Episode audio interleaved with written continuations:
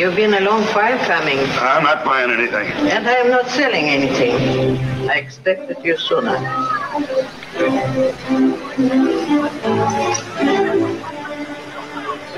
Oh, I remember you. That night. And in the crypt. Go inside.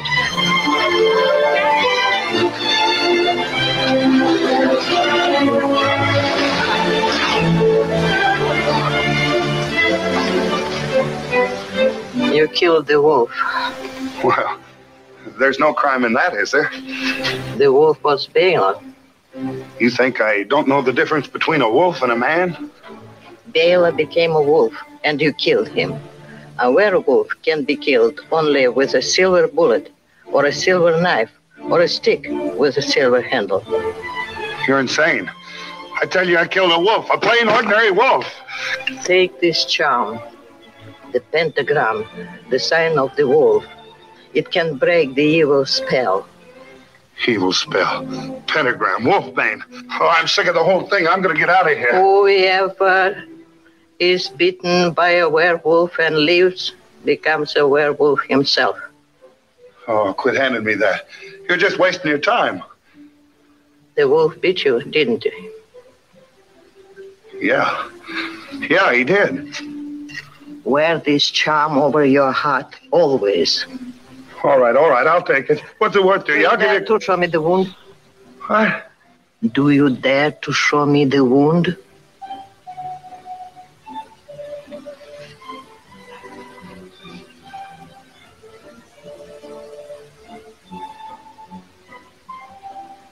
Go now, and heaven help you.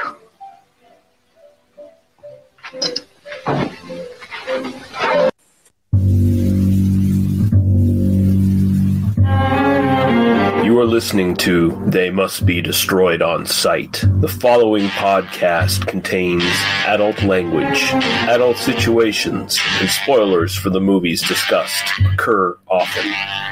You've been warned. Now, take it away, Dr. Rausch. They must be destroyed on sight!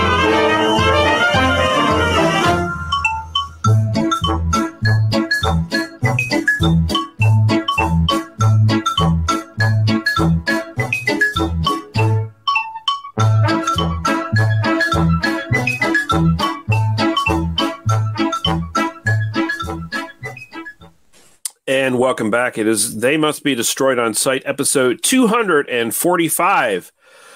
I'm your host, Lee. All astronomers are amateurs, Russell. And returning to the show, Paul, filling his mind with this werewolf nonsense, Romali. How you doing, sir? Pretty good. And you fill your mind with werewolf nonsense on a daily basis, do you not? Just fill your mind and the rest will follow. So you're good. Exactly. Yeah. We're finally getting around to doing this. We've kind of talked about doing this for a little while now, and finally our schedules aligned and shit. We're going to be talking about the original Wolfman from 1941, the original Universal Wolfman. Not the first werewolf film that Universal did, but this is the iconic one, the one that, well, we'll get into it, kind of, you know, it created the genre. It's basically the Dracula of werewolf films, basically. Yeah.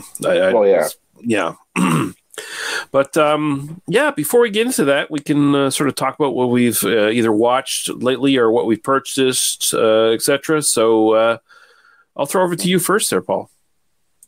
Well, I've been looking. I get heavily influenced by what I see posted on horror chats and whatnot. Mm-hmm. So I found Death Scream. So I went to look for it from Death Scream from 1980. Yes. Because I want to buy all the 1981s. Because that's what I'm trying to get all the 81s. That's also known as is it Death House or something like that? It's also known as. I used to watch that film all the fucking time Wait, I'll let you describe it first, just in case I'm getting the wrong fucking film, but yeah. It's a group of teens in peril that are partying hard. A mass murderer systematically stalks and kills them with a machete. Yeah, but like in the end, like the end part of the film, there's like a kill in a graveyard, and then they run to a house. Mm-hmm, yeah. And one of the girls in the group gets like she falls through the staircase and gets chopped in half. Mm-hmm. Yeah, yeah, okay, yeah. That's also known as like Death House or something like that as well. Yeah, and he used to play Death or something like that. Yes, House of Death. That's what it was. Used to play on fucking A&E all the fucking time. Used to watch it all the time on A&E. The only thing that sucks about this, now I have this because there are some good ones on here. Like Don't Look in the Basement. I've always really liked. Yeah. Blood Tide with James Earl Jones and Jose Ferreri. Yeah. Legacy of Blood. I mean, they're all cool films, but it's a metal box that looks like a tombstone, but they're edited, and I don't like that. They're all censored. So this is like some sub Mill Creek company that got like really shitty prints. Yeah, it's a Madison and Total Eclipse release, and I really like the films, but I don't like something about them being edited. Just takes the I don't know. That scrapes the icing off the cake. Oh fuck! Like, well, fucking House of Death edited. That's really disappointing because I don't know where else that is released necessarily. Right? Because that's not Death Scream has a Blu-ray now. Oh, does it? Oh, well, shit. Okay, well then that would be fine because Death Scream and Frozen Screams both have a Blu-ray now. Yeah, because Death Scream isn't on. It's not on any like the fucking Mill Creek shit or anything like that because nope. I don't think it ever fell out of copyright or whatever, right? So no, I've never seen it before. Yeah, here's the from the director of Kingdom of Spiders comes The Dark, the Being and Creature from the Abyss. I got this little box set, and it all just seemed very entertaining. The Being just looked campy as hell. The Dark is weird as shit, and Creatures from the Abyss. You mean Lovecraftian? Maybe we'll check it out. Really? Okay. Yeah, what? I was just gonna say I've heard those titles. I don't know if I've seen any of those ones. So I know I haven't. So I'm really looking forward to it. Here's a Paul Naschy film that he does not play any monsters. Really? It's Killama, Virgin of the Jungle. Okay. So I was like, all right, I'll pick it up. It's a little bit of a, an Amazonian woman film with her friendly chimpanzee. So that'll be fun. I got something to titillate my little tingle tangle. And I got Gestapo's Last Orgy. So this should be a Jesus Christ. Interesting little film there. I got a slasher that came in one of those kind of like cardboard sleeves. So, it's not going to be probably the best or... At least it was cheap, called Moonstalker. And I don't know. I just really like the cover. It's got these really dorky looking campers sitting around the campfire. And in the moon, there's a silhouette of a guy standing there with an axe. All right. And to me, I'm like, sold. Yeah. Sold. Yeah. No, sold. I thought. I'm pretty sure I've heard of that one. I don't know. That sounds like another one I haven't seen unless it was like under another title somewhere, but I got a duo pack. It's The Executioner Part Two, which is like a weird combat movie, and then Frozen Scream. But the problem is Frozen Scream is fucking horrible. It is so bad. The acting's bad. Everything's bad in it. I didn't watch the whole thing already because I just couldn't get really into it. I'm pretty sure The Executioner Part 2 is actually not a part 2 of the first Executioner. It was like one of those ones where it's like they're cashing in on the success of another movie and calling it Part 2, if I'm not mistaken. I think the weirdest thing, it's released like a lot later. Yeah. I think. Yeah, but we'll see. I didn't watch it yet. Now, I got another one that seemed really freaking weird. It's released by Intervision. And it's from 1988, I think, and it's called Things. Real low budget. Yeah, that's craziness. A Canadian-made one. Yep. Yeah. Well, I mean, I could see the guy on the cover saying A because he looks like he should be in the Trailer Park Boys.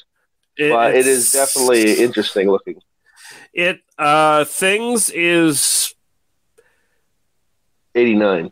It is the it's one of the best examples, I think, of like shot on video. Like, we have no talent, we have no script, but we're just gonna go for it. And there's actually some pretty trippy, crazy shit in that film. That's good. Yeah, I think you'll probably enjoy it. Honestly, it is fucking crazy pants. Well, I hope it's like Abomination crazy, like just that weird shot on video crazy weirdness. I'll say this, like it's not necessarily like splatterpunk gore or anything like that, but it is pretty nuts. Like, just the whole concept, like the acting's terrible, right? And it's mostly shot on one location and shit. It's very cheap, but the people who made it, like, they were kind of giving their all doing it. Oh, I like that. So it has a charm to it. Like, there's a reason why people like look for this film and talk about it and shit, because it is like, and I don't even want to say so bad it's good, because I feel like that's kind of like damning a film in a way. You don't want to shit on it, yeah. Yeah, no, it's a very interesting, crazy-ass fucking horror movie where it's just like they had no talent or resources, but they were like, that's not going to stop us. We're gonna make it anyway. I like the idea of like, do the best with what you have. They definitely did. Yeah. I have another one from 89. I believe it's from 89, and it is fantastic. Yeah, no, 88. Dracula's Widow. This is a very interesting film. Yeah. And Sylvia Kristel, star of Emmanuel, and not Laura Gensmer. This is another one from the Emmanuel series, apparently. Yeah, that's the original Emmanuel, Sylvia Kristel. Yeah. Yeah, so she is playing a... there's a crate that comes to a collector in America, and he opens it up and there's a woman in it. She comes out and she says, get me back to my husband and the whole thing. And every time the guy tries this, because he's like this Dracula aficionado, every time she basically meets the guy and he's like, your husband's dead. And then she beats the living shit out of him. You know what I mean? And then, but like, this is a really interesting film where she's mean. Like, she is Dracula's wife. She's not nice. She's sexy, but she's not trying to be sexy. Huh. And she just kills the shit out of lots of people and gets really ugly doing it. Like the, typical where you kind of like Fright Night when the guy gets when Jerry Damage gets the pencil through the hand. Oh yeah. He gets really ugly real quick. You know what I mean? That kind of thing, like her. But this was actually a really fun film, gory, and it almost looks shot on video-ish. I mean, at least I don't know how to describe it. The way it looks is very. The colors are different to it. It has a rawness to it, but it was real fun. I really like Dracula's Widow. I got another one called. This is Giallo. Called me Watch Me When I Kill. I have this on VHS as well. Pretty sure I've seen that one. This was shot in Freiburg. It's from 1977. It has that. It has that bonus where. Everywhere they put the camera, something beautiful happens. Because it's where it is, the scenery is and stuff. But I picked out the killer right at the beginning of the film. Oh, yeah? Yeah, it's one of those, because you can just tell the way he is and acts. You go, oh, you're the killer. And the people he kill, they're all bad people, basically. You don't get a connection to anybody, so you really don't care. So you don't get, like, the everyday hero who gets like thrown into the mystery to try to solve it or whatever, and he's like a likable guy. You get a little bit of that, but they're still, they're all rich dickheads and stuff. Like, so you don't care. Is it more like police driven? Like the police are more like trying to? No. The police are. I think you see the police in this for about 3 seconds. Oh, okay, yeah, all right. It's this guy who's trying to get to the bottom of it to protect his girlfriend. Mixed up in the deal by hearing the killer's voice on the other side of a door. Oh, really? Okay.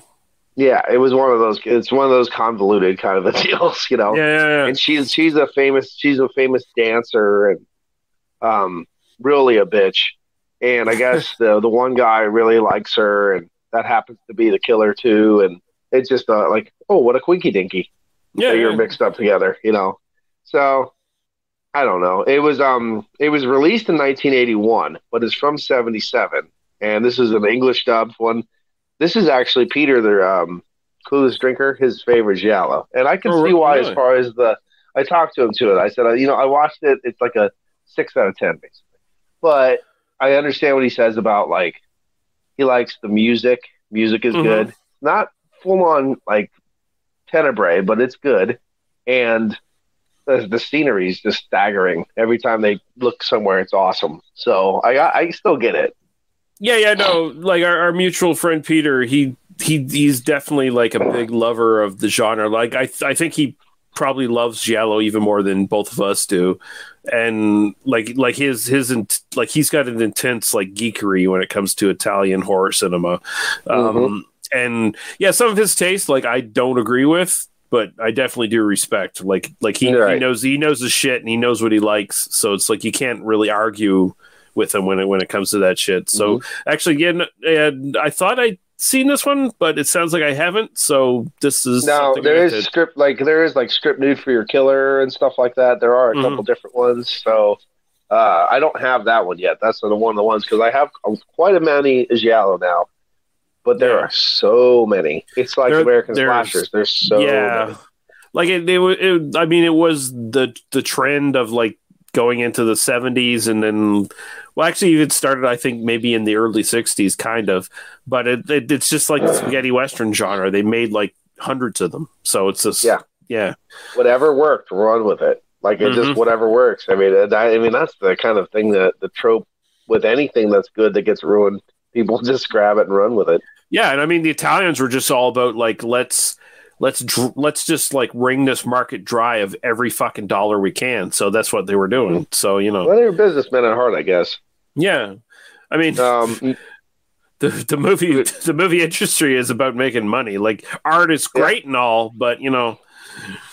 Yeah. I mean, art's for your first film, not your 21st film. Yeah. I mean, you hire artists to make your film, but at the same time, you're trying to make money with it. So like, you know. Exactly. Yeah. Yeah. Cause you want to be in the black at the end of the day. Mm-hmm. So I have there's one more we'll talk about real quick, and I did a Maniacs Meet like quick podcast about this one. Right. This is the 20th anniversary 2-disc release of Nothing's Out There. Oh, I love that film. This is a great film. This is a really fun film, and this is a trauma release with an extra bonus feature. And check out my Maniacs Meet podcast to hear all about it. Yeah, but yeah, this is definitely a good one. We'll link that. And I love this film. And like everyone talks about Scream, it's like this was doing the meta horror shit before Scream was doing it. Yes. Yeah. It was. Yeah. It was the guy. I mean, it's had the trope of that. The guy that watched too many horror films, so he knew exactly what to look for and he could do it. Yeah, exactly. Yeah. And the director, whatever his name is, like Rolf Kaskanski or whatever the fuck his name is. Oh, yeah. This is actually signed by Rolf. Yeah. He did this, and then he went on to do just all kinds of like softcore sex movies. He did all the like the Click movies, which were all about like this device that could cause instant orgasms. And he did like a couple movies like Pretty Cool 1 and 2, and he did a bunch of the Emmanuel films in the 2000s and shit. But like this movie, like really, really fucking good, like really clever. Like got all the horror tropes without like like I feel like Scream kind of like it kind of sort of rings its nose at horror, it acknowledges all the tropes, but at the same time it doesn't love the genre. And I feel like there's nothing out there actually does love the genre, and it's like it does. Yeah, I told you. I mean, if you watch it too, I'll say it here because it needs to be said. The first 6 minutes of the film is worth the whole film.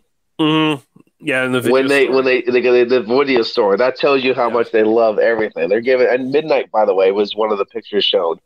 Yeah, and the movie that I love so much, but it is such a great film. And Scream, I tell you what, I wanted to do a little podcast on Maniacs Meet of pick 5 films you wish were never made, and Scream's one of them for me, because it makes fun of the genre. It not in a good way, like because I don't think, I mean honestly, what after trying to think which film. There's a film in the 80s. I can't really pinpoint it, but like after that, I think Wes Craven should have just died in a bus crash because everything he made after that was garbage, and he just makes fun of horror movies, and I hate it. Like he just, I made money off films that are stupid, you know, that kind of thing. And well, here's the thing. Like, I mean, this might be slightly controversial. I don't think Wes Craven's a horror director. I don't think he actually gave a shit about horror. Like that's it. Just he never did. It just happened to be something he got latched into, and it's like, oh well, Wes Craven's the horror guy now, so let's make him do more horror movies. Like he was a porno director before he did that. Mm-hmm, so he should have stuck with it. You know what I mean? And then he made like when you look at remember The Hills Have Eyes? Yeah. Well, you know how the whole trope. I think about this differently now. But you know how the troll trope was? He was trying to push it to Spielberg, going, "Oh, you think that's scary? I'll show you something really scary." With the Jaws poster ripped up. Yeah, yeah. Now I think he's making fun of Spielberg for making a horror film. You know, right. I'll make another horror film, and it'll be like, I don't know. I just don't like the guy now. I mean, I don't hate Wes Craven like as a person because apparently he's like the nicest fucking dude ever. But like, I just don't rate him as a. So he's a horror director, like as far as like, you know, they say the masters of horror, right, from the 80s and shit, in the late 70s, 80s. Mm-hmm. So you get your Romero, your Carpenter, and shit like that. I don't think he ranks up with them at all. Like he made some good movies. He made some really good horror movies, but I don't rate him as like a master of horror, quote unquote. As like he's like a really unique voice that made all these like really iconic horror movies. Like as much as people say Nightmare on Elm Street's a great horror movie, I think it's shit. And you know, Scream, I don't hate Scream, but I don't think it. I think it's way more overrated than a lot of people give it. You know, like a lot of people sort of think like they're just like, oh, it's super fucking great. Like no, it's not that good. Yeah. I know that a lot of people can watch it and enjoy it. I get that. And it is kind of funny, too. But it's not great. I mean, I don't like Scream because of what it did to the genre afterwards. Yeah, because then you got all the imitators. And so you had like a good 5 years of like really shitty mainstream horror movies that were made in its wake. And I mean, sure. It brought horror back to the forefront, but it didn't do anybody any favors really in some ways, like as far as like making really great horror. Well, I blame him twice for that, because the thing is, it started with Nightmare on Elm Street. That became a joke series, and it made other joke shit afterwards. And then Scream came out and did the same thing. Yeah, like Nightmare on Elm Street, I like Part 2 a lot. And then like the rest of the series, I'm just not a big fan of, honestly. Like it's and then you get like Freddy's Nightmares, the TV series, which is just absolute hot garbage. But it was cool for us when we were kids because there was nothing else on. But like, yeah, I mean, yeah, you know, looking back, it's like what were we going to watch? But yeah, I still remember trying to sit through the Friday the 13th series. That was garbage. Yeah. Oh yeah, Friday the 13th, the series, like that series is kind of fine on its own, as like if it didn't have that name attached to it for whatever bullshit reason they did it, like it kind of would have worked, because there's actually some pretty good episodes in that series. But it just throws you for a loop, because it's like, how does this relate to Jason? Oh, it doesn't at all. It does. Okay. It's a little bit disappointing. Yeah. It's just whatever. Well, we're talking about something tonight that's not disappointing. Yeah. I'll just mention one thing before we go to our break here that I watched recently. This is a movie. It's an Italian crime film called The Sicilian Connection from 1972. It's starring Ben Gazzara, and he plays this like cocky mobster guy who wants to set up like a drug connection between Turkey and the U.S. And so he's like.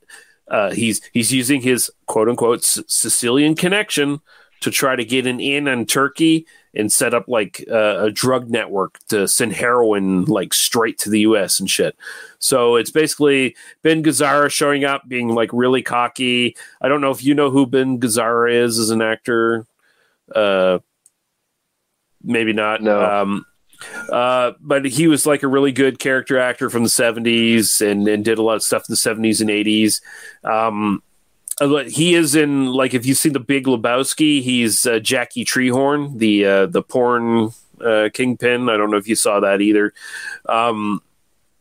But like he's really good in this. He comes in as this like arrogant mobster guy who's got all kinds of swagger. He starts like flirting with all these lonely mobster wives and shit, and like banging them and stuff like that. Try to set up all these drug deals and shit. And then he's got like, you know, undercover cops coming after him and other gangsters coming after him and shit. And I found it thoroughly entertaining, especially because it's like, it's kind of a riff on The French Connection in the sense that it's like, hey, it's about heroin and we got some car chases and stuff like that.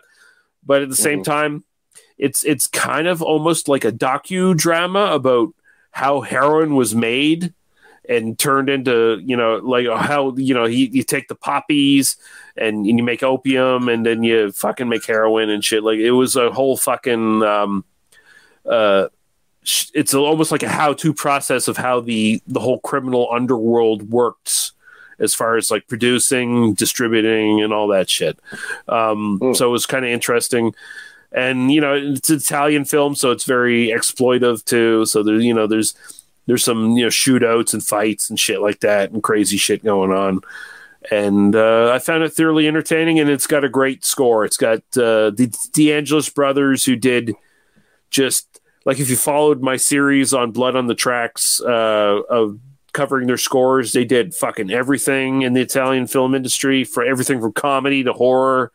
They did the score for Torso.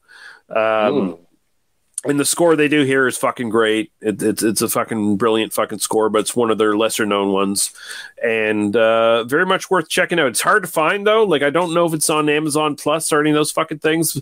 I got it from Rare Lust and just downloaded it from there. Okay. But, yeah, but it's great. It's fucking great. And yeah, so we're going to take a quick break. We're going to play podcast promos and music, and we're going to come back and we're going to talk about the fucking Wolfman. And I don't know about you, Paul, but I think we got this, man. We got this by the ass. Always. Exactly. You ungodly warlock. Did you ever see a film at such a young age it left you traumatized with cinematic wounds? Necrophilia. It's a dead issue, man. Don't push it. Cinema Psyops is a weekly podcast documenting an ongoing experiment on the mind of an unwilling test subject. No one should have to watch this movie. Oh, no one should have to watch this? No one should have to watch this movie. Surprisingly, it's not a topic that a lot of people really want to tackle. I'm shocked. Broods. I know, really. Right? It's the next sexual frontier that no one wants to explore. I am, in the most sincerest of senses, disappointed in you. It takes a powerful goddess like Connie, jam her arm down the monster's throat and kill it. I'm still tripping out over that. Even as a kid, I was like, I gotta find a girl like that. Every week, I get a new look of disappointment that I never thought I could get out of. Unimaginable. At 12 years old, you should not be watching this. Obviously. At 13, you should not be. 14, you should be. I'm not entirely sure even 17-year-olds should be watching this. Just because you're offended by something doesn't mean that you have the right to demand that it doesn't exist. Watching this film again, I had all of this like little nerd glee with everything that kept little history up. All yeah, popping up absolutely. At you. So I totally loved this film. Hey, I know why you couldn't see that. It's because your brain's warped watching this shit at 12 years old. Yeah, this is a rough movie. I told you ahead of time when we were getting ready to do it that it was. How did you watch this shit at 12? Because physical wounds heal, cinematic ones don't. Listen to Cinema Psyops. You ungodly warlock.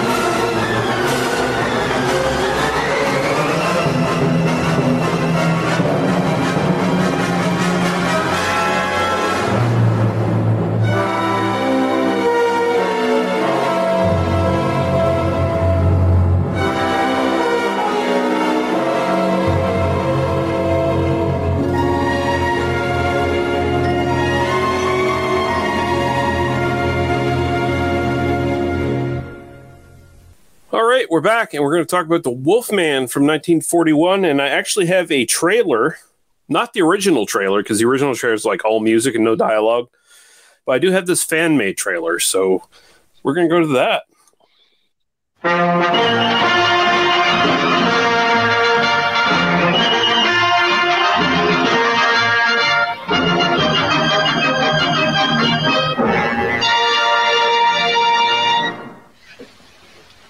That's funny. Another dog.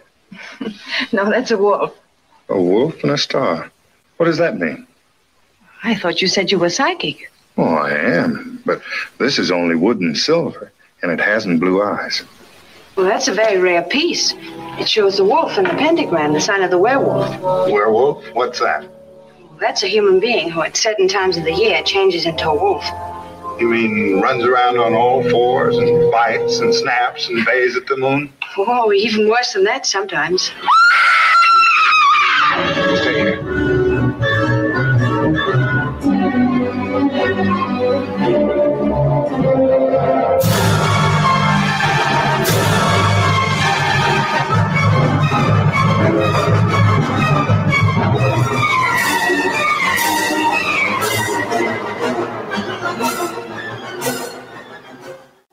Whoever is bitten by a werewolf and lives, becomes a werewolf himself. Oh no.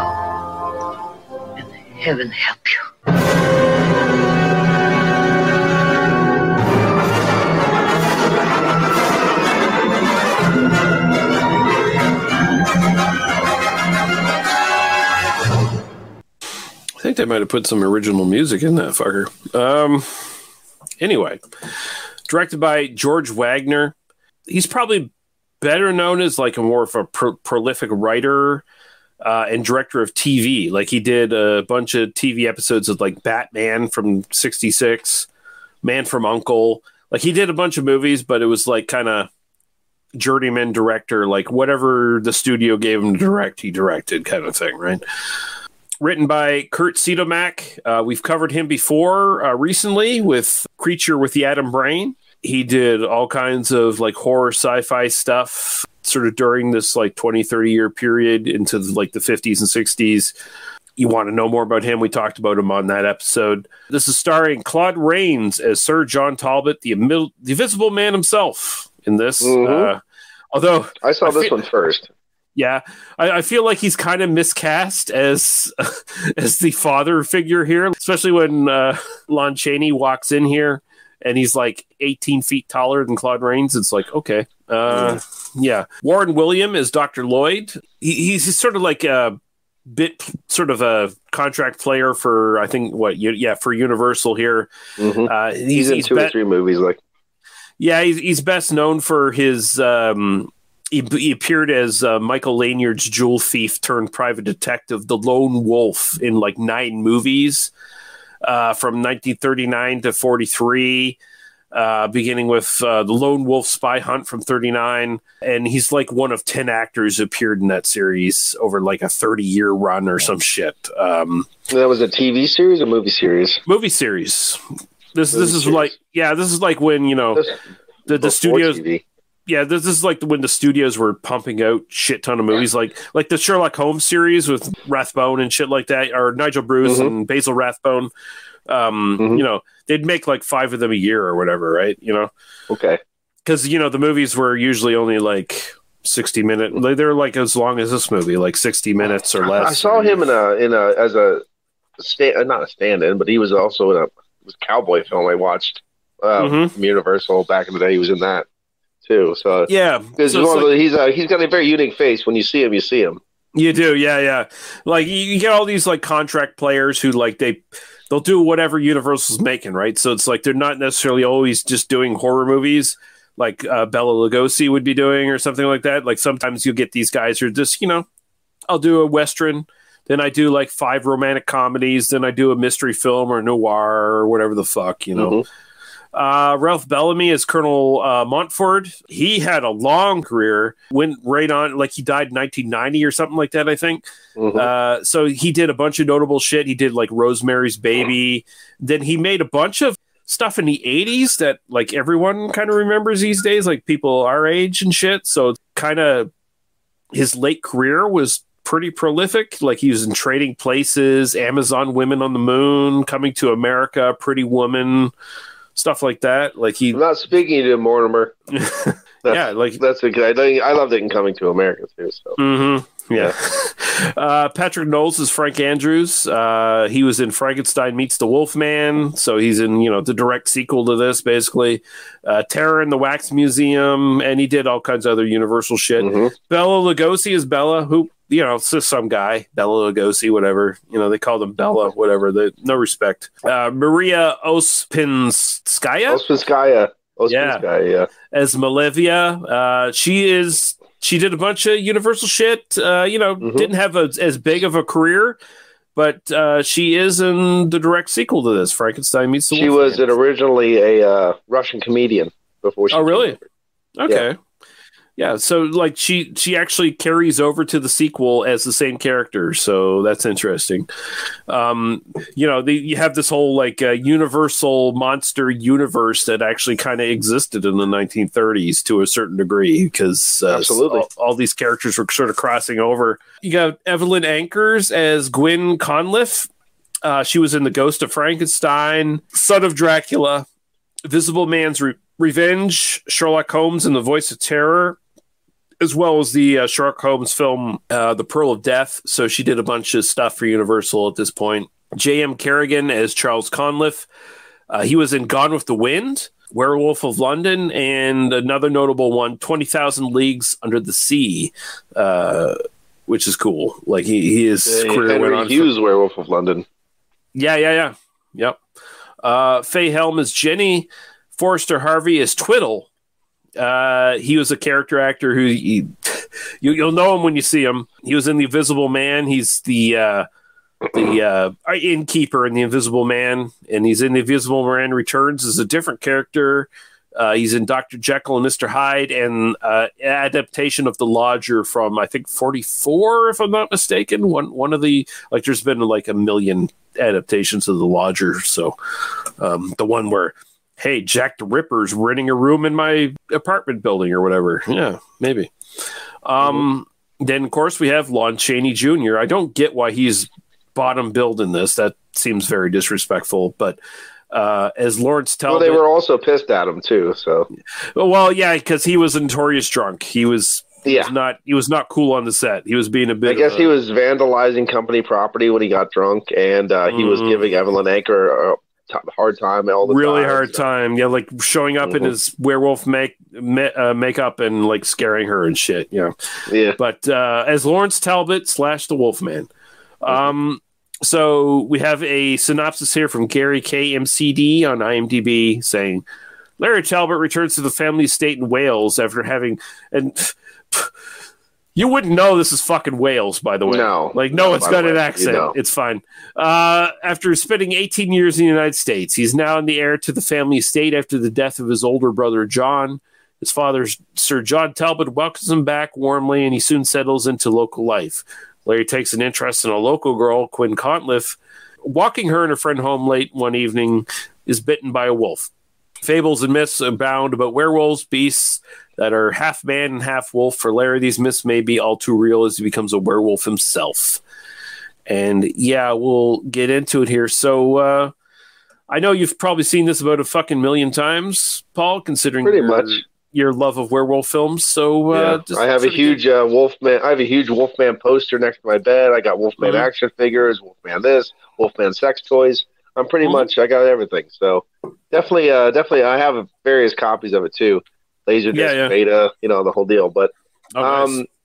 So I've never seen this film before, and I have no idea what it's about. It is the first time I saw this when I was a kid. It was just one of those, and that's the nice thing about these films. You can see them when you're children. They can show them to you. They're scary, but not too scary, that kind of thing. It's a film my grandmother told me about, like one of the things that she watched. You know, so it was always a nice thing, and something out of all the Universal horror films, this one grabbed me. This is the one that grabbed me. So I was just into it ever since. It's really the most human one, right? Like it's very much, Talbot's a very much more relatable human character in a lot of ways compared to like all the Universal monsters, like even the Invisible Man, who's like a regular guy, but he's a crazy megalomaniac and shit, right? Larry Talbot's a regular guy who might have some really bad mental illness. We'll get into that, but fucking he's very, like, the way Lon Chaney Jr. plays him, he's very just, oh shucks, matter of the fact, kind of like average guy, right? Like, like if you heard the clip we played at the beginning of the film, like he's talking to the gypsy or Romani woman, however you want to say it. I know some people find gypsy super offensive these days, but shut up.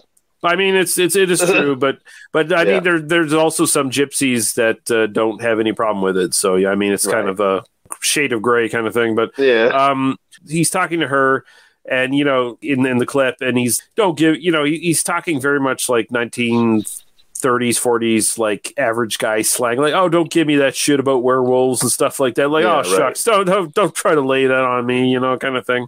And he's very naturalistic and engaging, and you just kind of like him. Like you kind of root for him a bit, right? Like, because you can kind of understand where he's coming from.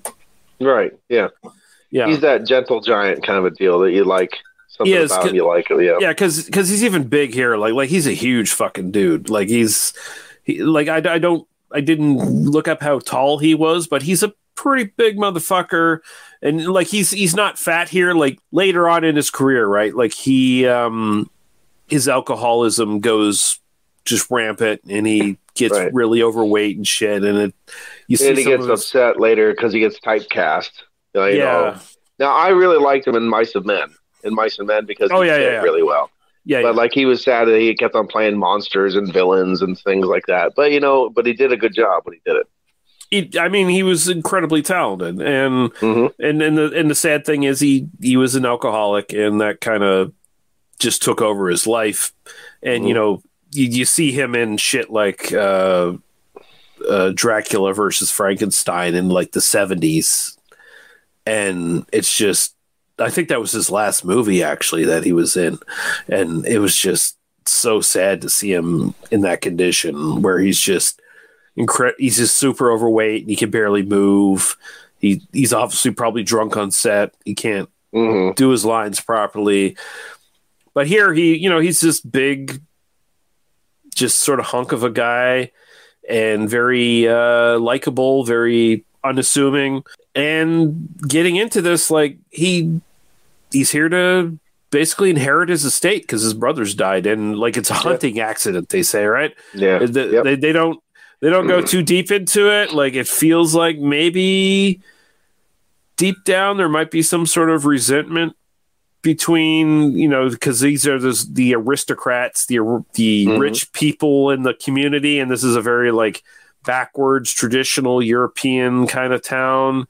There might have been some resentment between the local populace and this family, and that maybe that accident wasn't necessarily an accident. Maybe something might have happened in the background, or maybe even the brother, maybe there's mental illness in this family and the brother killed himself too. Like, it's never, they never talk about it, so it's written more in the original script, like the idea of it, that it was more of a psychological thing that happened to the people and not a physical transformation. But I guess they changed that to make it so it's more visually appealing, which I liked, honestly. I mean, I don't think the film would ever have had such an impact if the guy just had it in his brain. Yeah, yeah. The fact that it shows the Wolfman physically on screen is kind of the lasting, iconic appeal of it that people remember. Plus, Jack Pierce was a master. Oh, fucking makeup in this is exquisite. Yes, Chaney's performance is great, but the makeup allows his performance to come through in the makeup, which is the brilliant thing. It's not a mask like a traditional, like, oh, we're just going to put a fucking mask on you and have you like walk around in a rubber suit bullshit. You know, they're taking hair, ironing it down or whatever, you know, like ox hair. Yeah, ox hair, and fucking, you know, they're I think it was like a 6-hour process to put it on him, and it took even like either longer or half as long. It took longer to take it off because you got to take all the adhesive and stuff off. And I mean, that was painstaking, but it was effective. Yeah, I mean, he looks great, and I mean, that's an iconic look, right? Like, this movie, this entire movie, made the Hollywood werewolf, not even the Hollywood, just the cinematic werewolf. No, just the cinematic werewolf genre. Yeah, because how many movies have ripped off the look of the Wolfman in this? Like, Paul Naschy, as you mentioned. Werewolf London, yeah, Paul Naschy, because this is the reason he made films, is he got Universal horror films smuggled into Spain, and they used to watch them in people's basements, and they could have been all shot for doing it. Yeah, fascist Spain, yeah. But he got the inspiration from these films to do his legacy, and it goes on and on and on and on. There is another film where I can't remember. It's something like The House of Dracula or something like that that's out now, that was released only a few years ago, and it has and it basically like sons and you know, nephews and something of these people that did like another film like that. Apparently, there are direct sequels to this, right? So, although unlike a lot of the Universal films, sometimes different actors would take up the roles and shit. So there's a distinction here. Lon Chaney Jr. ended up playing the Wolfman in all the sequels. The official Universal sequels, and although they're not like necessarily direct official sequels to this film, he's reprising the character in all these films. So, like it goes on. He Frankenstein, Frankenstein Meets the Wolfman in '43. Then he does House of Frankenstein in '44. Then he does House of Dracula in '45, and then he does Abbott and Costello Meets Frankenstein in '48. Yeah. And then also he did it on TV as well. There was some sort of TV special or something that was done with like Bela Lugosi and Karloff as well, and they didn't do any of their characters, but Chaney was doing like several of his different characters and did the Wolfman like briefly for something that I read. But Lon Chaney Jr. is the only actor who played every single character. He played Dracula and the Mummy and Frankenstein and the Wolfman, so not everyone has that under his belt either. Yeah. That's true. So I really love about this film, and I don't know how you feel on this because I know you're a bigger werewolf fan than I am, and I kind of feel like maybe you probably side with the idea that strictly that, yes, he is a werewolf. I like that this film is very ambiguous because, like you said, originally the script was going to be, we don't really know, right? And then what the finished product, we get a lot of like scenes of a wolf man running around, I think the script is still clever enough where it leaves it up to your interpretation a little bit, because whenever it didn't until he became a wolf, like, you know, I'm like, what you're saying is it could still be in his head. You're seeing a representation. Because a lot of it is like from his perspective. So, like, he you can buy into the idea that he believes that he's becoming a werewolf because he comes in. There's this sort of hint that he's mentally not all there. Like, there's something going on with him that's not addressed. From the beginning, where he's a peeping Tom.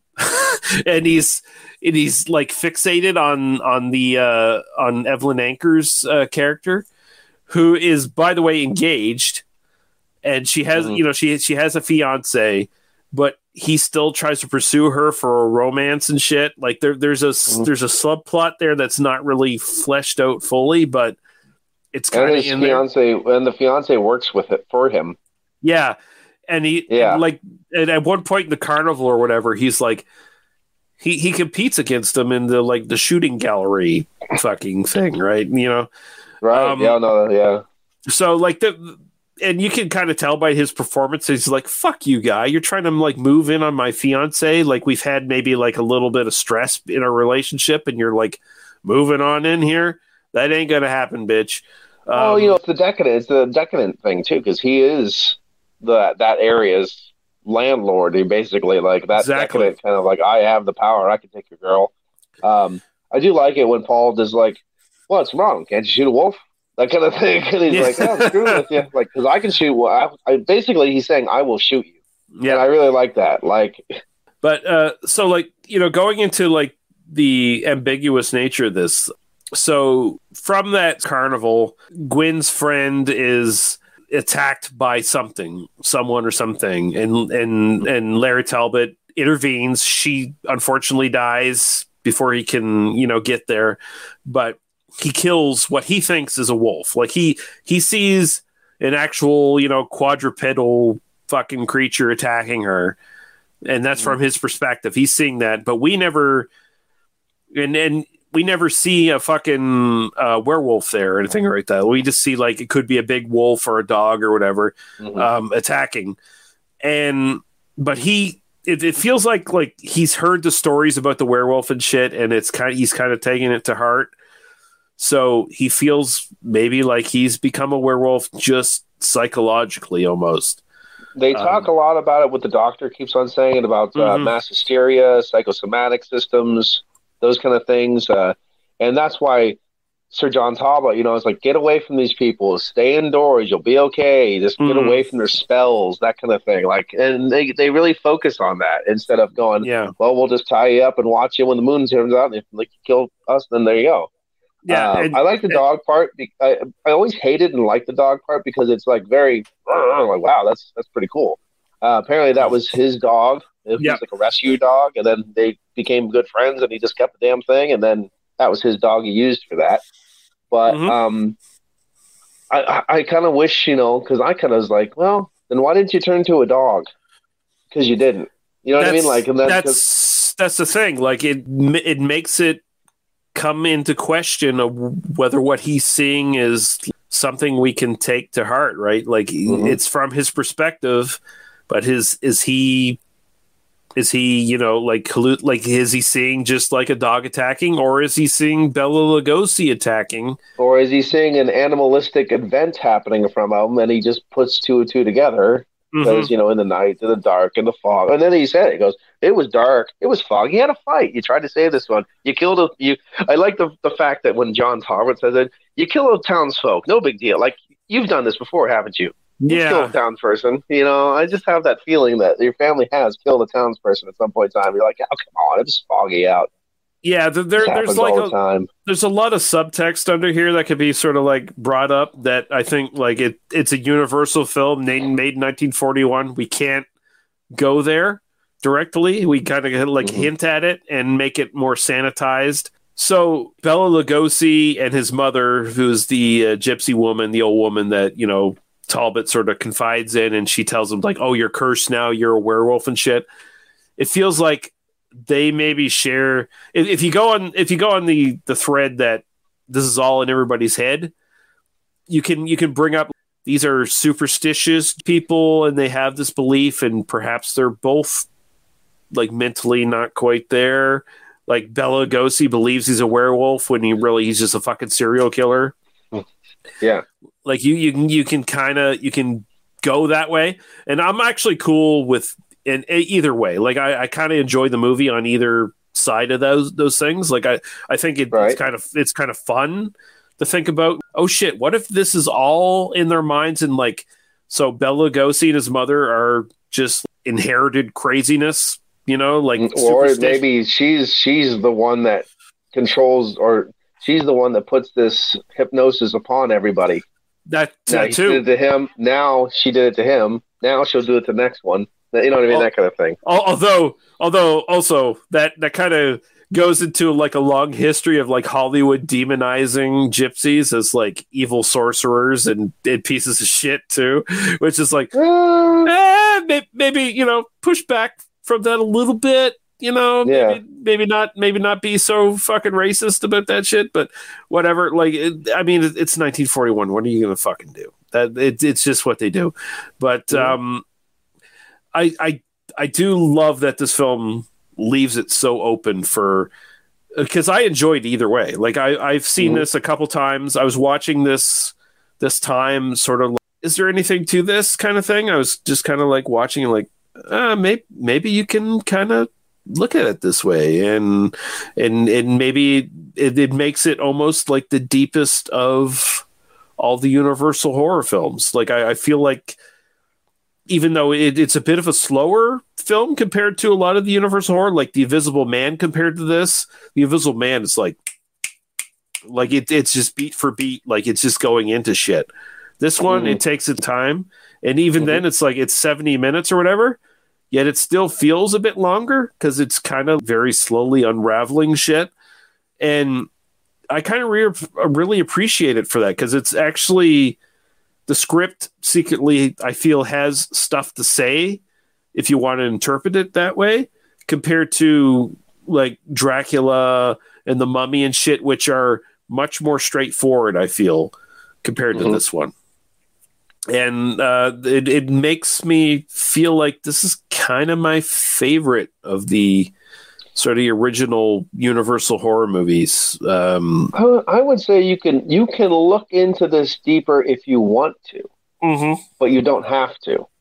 Exactly. Yeah, the movie doesn't force you either way. It's very but I think it's brilliant the way it's done, where Curt Siodmak left the script open enough, even though he had to make changes and shit, he still left it open enough because he was that good of a writer that if you wanted to look for it, like if you wanted to look for like different meanings in this shit, if you didn't want to take it on its face value, you could go there, and there's like arguments to be made for it, as opposed to like something like the fucking Mummy, where it's pretty fucking straightforward, you know, right, compared to this. So this one's interesting too, because he kind of set the stage, like you said, for almost every other werewolf film ever. And even my favorite werewolf movie is The Howling from 1981. And I love the fact that he goes, we're just going to let other films tell the folklore for us. And they were just sitting in the bed, you know, just laying in the bed, and then the Wolfman's playing. It's setting the stage with their own folklore that he put into this film, helping other, you know, werewolf films explain why they're doing what they're doing. You know what I mean? And it started here. Well, I mean, so here's the thing. Like, the unique thing about this is that, like, you look at Dracula and Frankenstein, which are the other two big ones. They have source material. The Wolfman has no source material, really, because the werewolf is, you know, folklore, but there's never been like a definitive werewolf novel. No, it's a collaboration of different things from different regions of how to become a werewolf, or why you do it, or what you do it when you're in it. It's all different. Yeah, so like Curt Siodmak here, he's inventing a lot of this shit, and he's pulling a lot from vampires when he's doing it. So like the idea of a werewolf biting you and you become a werewolf if you survive, that's directly vampire shit.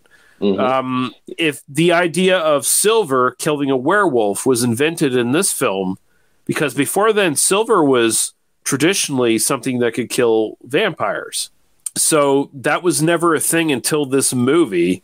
And that has become just the lexicon for werewolf films. Anything Silver kills a fucking werewolf. Yeah. I don't even think a silver bullet was used until House of Dracula or House of Frankenstein later. So, I mean, it's just an interesting kind of thing, because it's a cane in this one.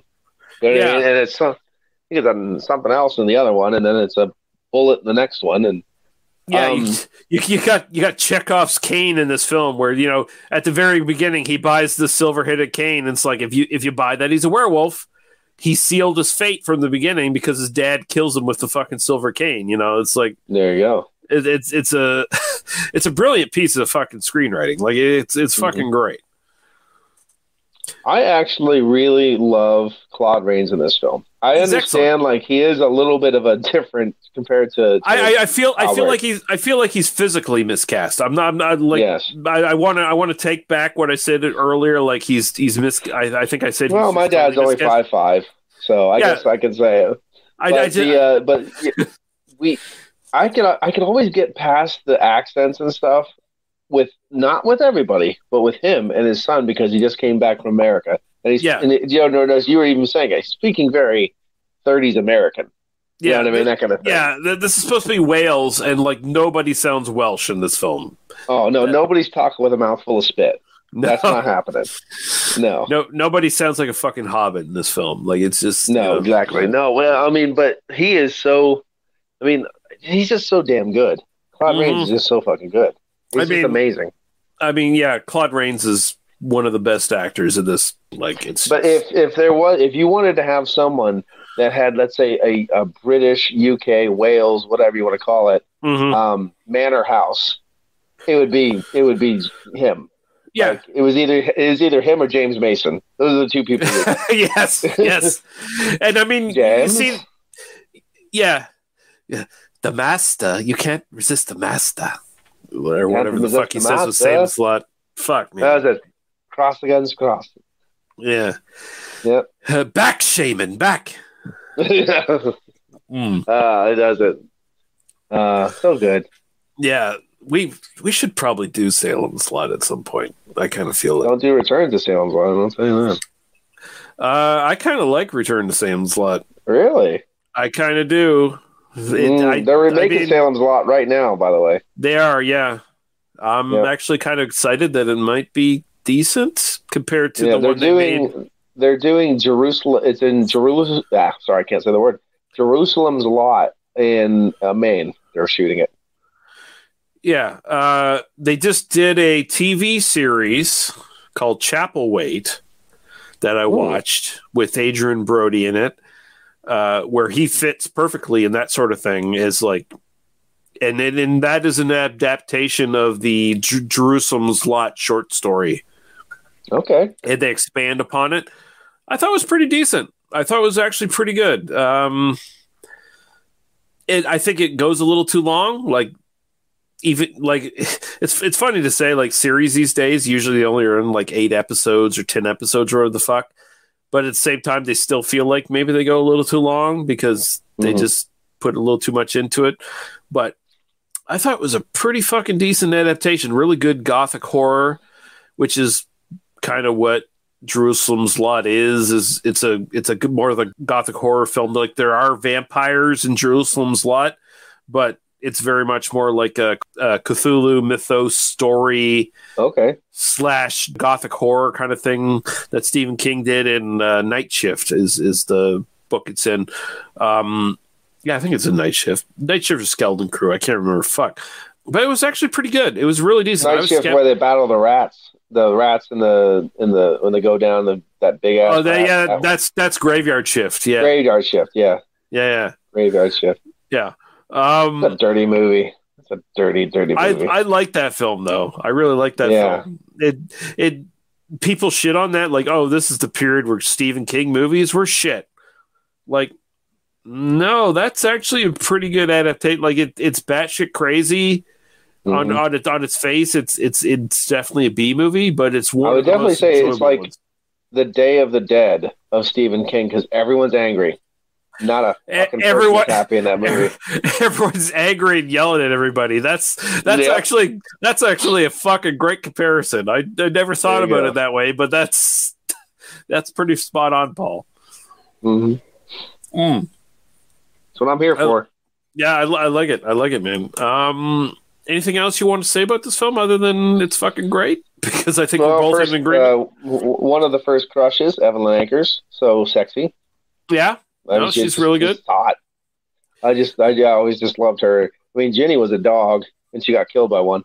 But she, she was definitely Evelyn Ankers. Just to me, was just hot, and in a different way though. It wasn't in the gothic girl hot or anything like that. She was just. She's modern. She's very modern hot. Like when he's spying on her through the telescope, like she's not dressed like an 1800s like hot. Oh no, no. She's looking very modern. Woman. Yes. Yeah, she's a businesswoman.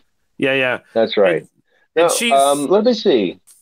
Let's go on with that, and then we'll talk about two more things. Okay. Well, I was just going to say she's very. I like how she's presented where. She does have a fiance, but she's kind of a bitch because she's leading Talbot on. She's clearly hitting on him. She's not she's not sure if she's going to marry this guy. So she's kind of like leading Talbot on, which is not a good idea because I kind of like, as much as I like the, like, he's just the Wolfman, I also kind of buy into the, at the very least, into the theory that he's a little mentally unstable and he's a little weird. So like he's fixated on her and she's kind of like tempting him. And when he kind of sees that she's still with her fiance and that's the thing that's going to happen, it feels like whether he becomes a Wolfman or he's just a fucking becomes a serial killer or whatever, that kind of triggers it a little bit. Right. So was she doing it because she actually liked him, or was it because he is the guy with the money? That's another good question. It feels like she's not a good person necessarily. Like, feels like she's kind of a piece of shit. Mm-hmm. Yeah, but she's hot enough to make it okay. So that's all right, I guess. Remember, if you're gonna be ugly, at least be nice. What was it? The scenery though, like the atmosphere, like when he's running through the forest and the fog, and then the first kill, the gravedigger kill and stuff like that. Those are very, very interesting. Oh, it looks so good. It looks so good. Yes. And like, I mean, you can tell this is on sound stages and shit, but they do, like, Universal had this knack for, in this period especially, making their sound stages look so convincingly good. Like, you got some really good trees in this. Like, I love them. Fucking immaculate. And there's all kinds of fog everywhere, all the fucking time. So any sort of like faults that might be in the set, it's hidden by the fog. So it looks brilliant. It's just like that one movie. What's it called? The Fog. Oh, that's it. The Fog. But the... Did you hear about the Evelyn Ankers story when she was unconscious? No. Well, apparently what was going on was when they were fighting and then Sir John Talbot has to kill Lawrence, she's supposed to pass out. Well, they did a take and she passed out. Well, she was supposed to lay there the whole fight scene. She laid there so long, the fake fog was encompassing her and stuff, and she was trying to breathe, that she literally did pass out.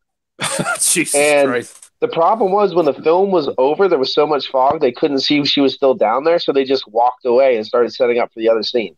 Oh my God. And it was a long time before they realized that she wasn't around, and they went looking for her and found her and had to revive her. Jesus. She was just laying passed out. Now, what's my luck? When do I get to find out a hot passed out girl just laying in the fog somewhere? Like, come on. Never fucking happens, and it feels like it should happen more in your case, considering you live in my neck of the woods. It should, but no, it doesn't. But that was a really fun story. I was like, but I'm glad it didn't turn tragic.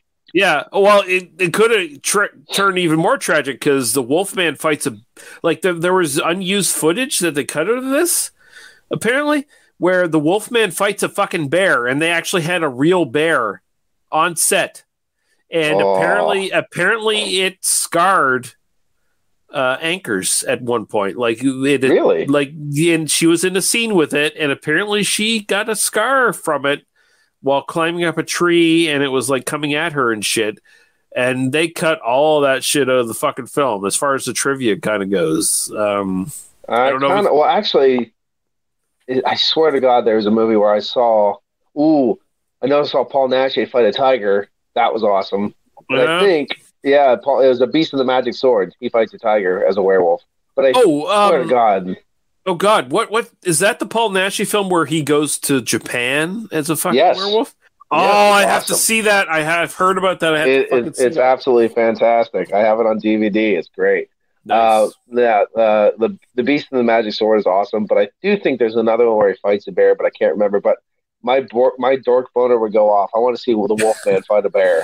I definitely want to see Lon Chaney Jr. fight a fucking bear and as the Wolfman. That is good. That is awesome. I mean, it feels like this film needed that a little bit. I mean, I don't know anybody. Even Twiddle's funny. Like, everybody in this movie. I know it probably romanticized a little bit, but I just think everybody does their job perfectly in this film. Mm-hmm. No, I do like Claude Rains' that stern refusal to hear this twaddywall about werewolves and this and that, you know? I like that.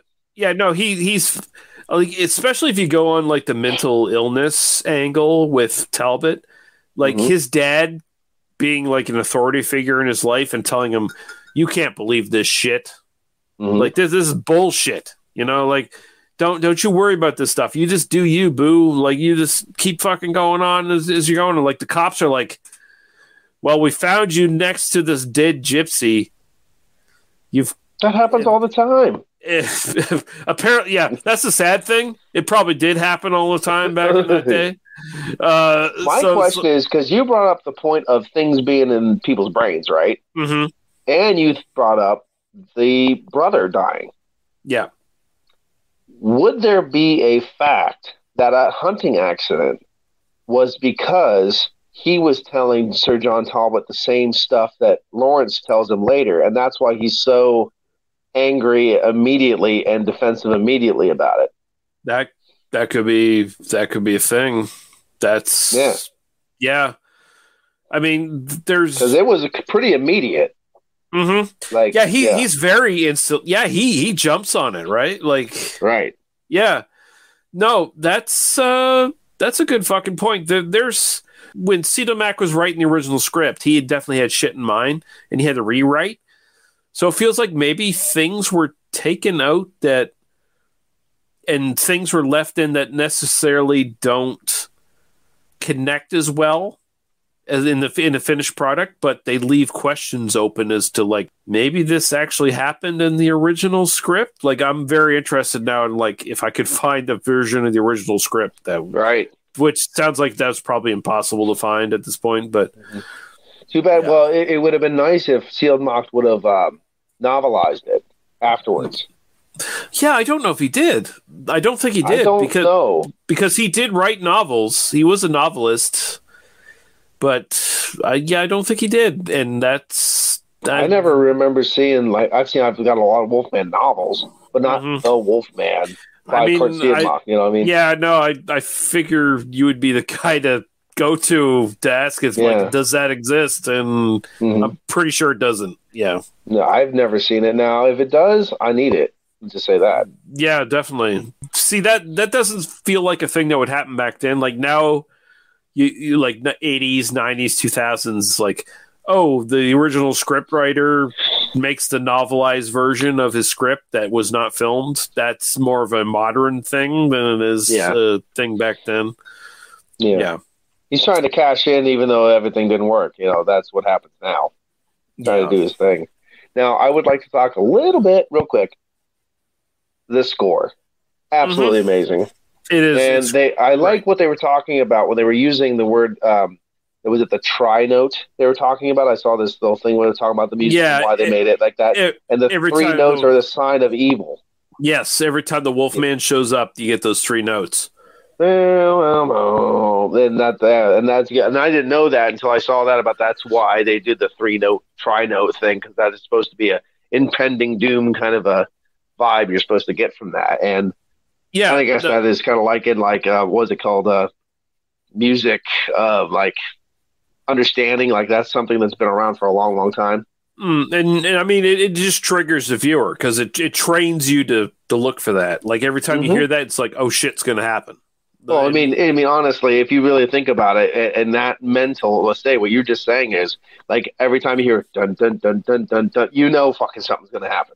Yep. His Jaws is coming. Yep. You hear that? The Wolfman's here. Like that is that cool thing. It really and it just adds so much complexity, but it adds so much seriousness to something that other people would take as absurd. Because it's so well. It's like the Hammer horror films. The scores were absolutely breathtaking. Yeah, you take in scores for the original theme for the 1958 Dracula. One of the best Hammer scores ever made, and it's one of the best just horror movie scores ever made. And it's so simple, and it was just, you know, bum bum bum bum Dracula, bum bum bum Dracula. Like, so fucking simple, but iconic as fuck and powerful. And yeah, the Wolfman kind of does the same thing. Like, it trains the audience and excites the audience into, like, oh shit, shit's gonna happen now, and you know it. Like, yeah, you're totally spot on. The score is fucking brilliant. Yeah.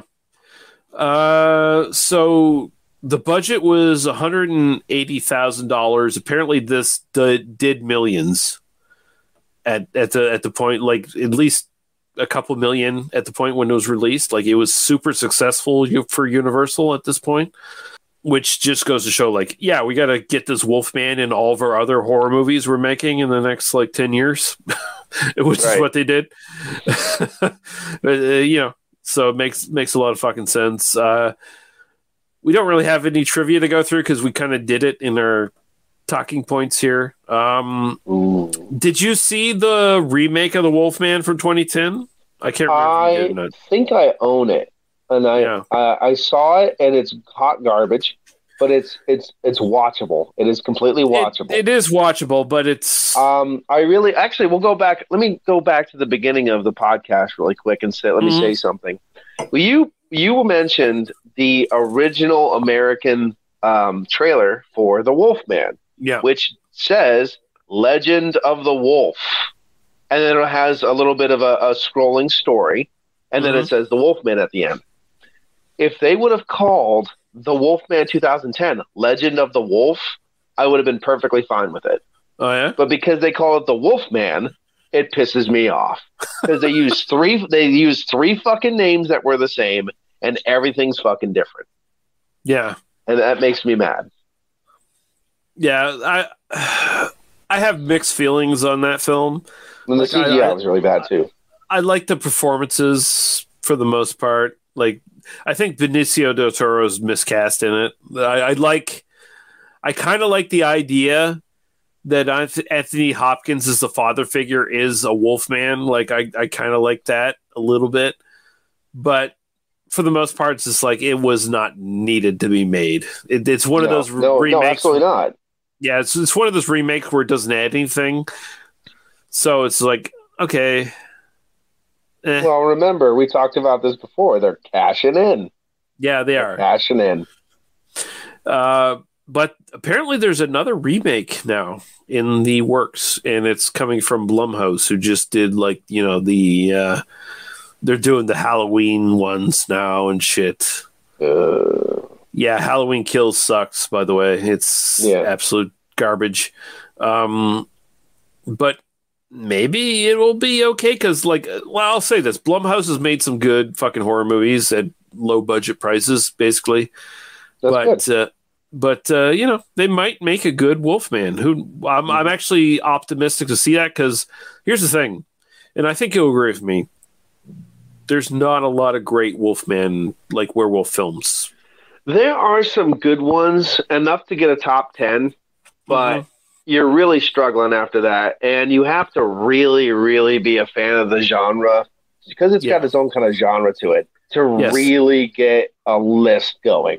Yeah, because some on my list, most people wouldn't fucking like. Right. Like, because for me, one of my top 5 is Werewolves vs. Vampire Woman with Paul Naschy. Most people would watch that and say, "This is shit." Yeah, no, you know what I mean? I like that film a lot. And I'm not as big a werewolf fan as you are, and I know you have a fucking deep love for fucking werewolf films. So, yeah. And even you, you know, saying that, like, you could get a top 10, but even then you're kind of stretching. You're stretching it, yeah. I mean, yeah. And you're going to get a lot of ones, most people. And now you have to understand, like, if you're really talking to the mainstream people and you want a top 10, you need top 10 that people know about. Right. You know, when you're talking about, like, Night Shadow, well, what's that? Well, it's a movie from 1988 that had, what was that name? Kato Kaelin in it. and no one's ever heard about it, and you can only get it on a box set with this other movie. Like, you know, you draw people away from that. Yeah, and by the way, it's only a VHS rip, so fuck you. Exactly, buddy. Yeah, so it's going to be dark as fuck, and you're just going to have to enjoy that. Yeah, Yeah, it's one when you start getting into that, people go, oh, I'm not listening to you anymore. Yeah. Yeah. Well, fuck. Paul, it was an absolute pleasure having you back. We got to talk and get some more fucking episodes planned. Glad to be here. Yeah, get you back on the podcast more often. Where can people find you in your interwebs and, you know, talk about your podcast? Hit me up on PA Brew News on the YouTubes, and then Oil Paintings by P. Romagnoli on Facebook and Twitter. Check out my Oil Paintings on PA Brew News and Maniacs Meet podcast on PA Brew News. And I'm sure there's other stuff on Facebook and Instagrams on that too. So just Maniacs Meet, PA Brew News. Those are the two main words you need to know. Yeah, he's everywhere. You can find us at tmbdos.podbean.com, where you can find our Apple Podcast, Facebook, YouTube links. Join the Facebook group. Best way to find out what's coming up on the podcast. And it was an absolute pleasure to have you back, Paul. This was a lot of fun. Pleasure to be here. Yeah. And so thank you. Thank you guys for listening. And we'll be back when we're fucking back. But until then, goodbye.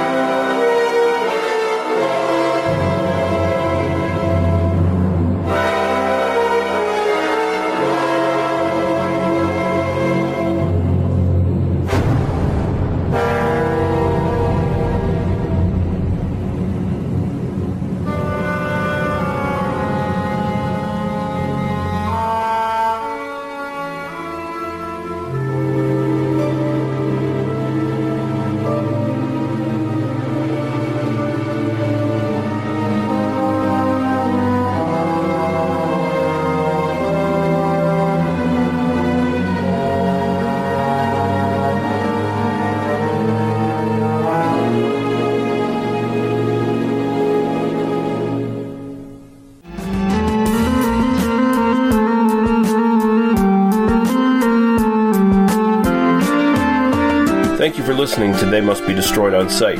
For further episodes, our Apple Podcasts, Facebook, and YouTube links, please go to tmbdos.podbean.com. Thank you. Drive through.